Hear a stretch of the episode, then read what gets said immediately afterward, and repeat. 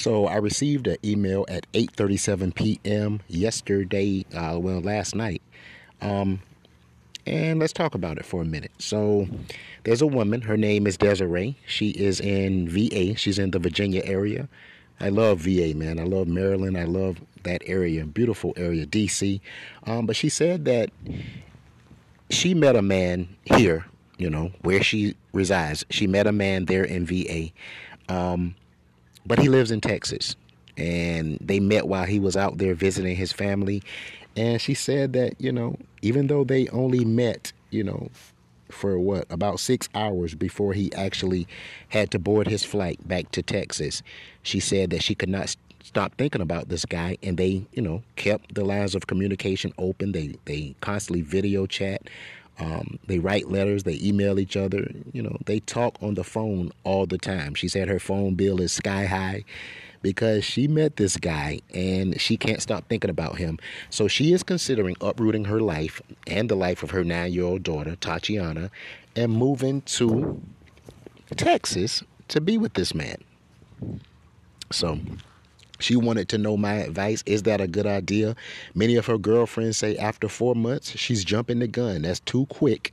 You don't really know him after four months. So she wanted to know what she should do. She thinks that she is in love. You know, she's only, you know, known this man for four months. She's never really been in love, love. So she's having all these mixed emotions. I think oftentimes we can listen to the opinions of family and friends, and we can allow that to try to deter us or, you know, move us in one direction or another. But the reality is, sometimes we do have to follow our heart. And that means making a decision based on what you are seeing. You are the one that is conversing with this man. You are the one that are having these three and four hour conversations. You're the ones that you're the one that um, is hearing the words that are coming from his mouth. You know, as an adult, whether he is stable or whether he is just, you know, basically telling you what you want to hear or he's being sincere. He's an authentic guy. Um, what I would say, I'm in agreement with some of your family and friends. Four months is not a long period of time, but you can know someone for, you know, five years and they still end up being a crazy person or somebody that's not what you initially thought.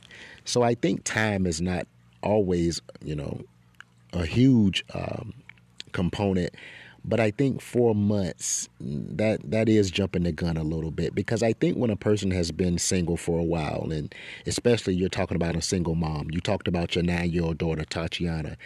Obviously, you are at a point where you want a special man in your life. You are a cancer woman. You are very bold. You go for what you want. So in your mind, you have found your person. So, um, but I always tell people. Um, sometimes when we jump into a relationship, you know, very hastily without really getting to know that person, that can be the biggest mistake that you could make. My recommendation is kind of a big brother here to you. Give it about six more months. If you guys have been talking for a complete year, back and forth, you know, you there in VA, him in Texas, and the relationship is still strong after a year. He hasn't jumped ship, you haven't jumped ship, the feelings remain strong I would say I would strongly consider a relocation. But four months into um, getting to know somebody, I think you're still in the honeymoon stage. You're still gaga, he's gaga. Uh, both of you guys, you know, single parents. You have a nine year old daughter. I think you said he had a 12 year old son. So I think, you know, when you initially meet somebody, you're just excited that you kind of met someone that, you know, is is making you happy. You're you're glad to be happy. You're glad to be uh, to have that special person that you know you can think about and that checks off all your boxes and that you giggle when you even think about them. I think that's an exciting thing. But we also have to be responsible adults to a certain extent and consider the fact that you have a nine year old daughter who you're going to be uprooting from school. She's made friends there. So by you uprooting your life in VA, you're also uprooting her life. She's going to have to start completely over, make new friends, uh, readjust as kids often have to do. So take into consideration the fact that you are a single mother, that you have a daughter to think about. That would be my primary advice.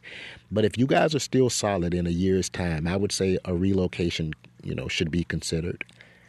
Because I always tell people sometimes the person that you're looking for are not necessarily in your geographical location. Maybe your guy is in Texas. Maybe it is him. Maybe the guys that you've been dating or talking to in Lynchburg, they're not the one that you're supposed to spend your life with. Sometimes that's the reality. So, my advice to you give it a year, another six months, and if it's still solid, have a, a long talk with your daughter and say, hey, would you consider, you know, moving to Texas? How would that make you feel? If, you know, mom was to go to Texas to be with this guy, obviously let her converse with him. She has to be introduced and, you know, see what she feels. If she says no way, then that's something that you need to consider. If she's all for it, then I would say jump on the first flight smoking to Houston, Texas. after a year, not four months. You guys have been locked into Derek Talk. Everybody have a fantastic day. Take care.